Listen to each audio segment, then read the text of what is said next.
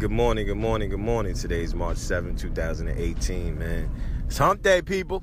You already know I'm doing it for the lovers today. Um, just remind you, just a reminder, excuse me. Um, always remember that everything that you put out in this world will come back. It's called karma. So if you're putting out good vibes, you're gonna get good vibes back. You're putting out negativity, negativity is going to eat you up.